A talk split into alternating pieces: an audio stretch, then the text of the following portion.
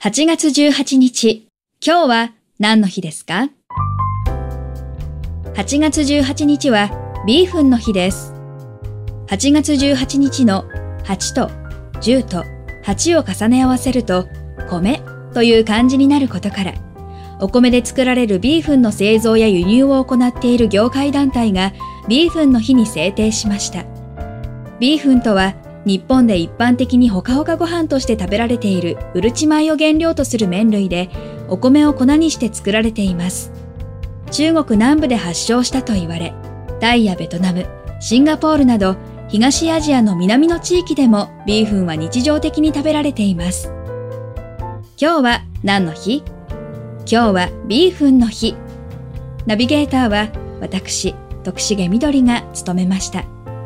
また明日お耳にかかりましょう。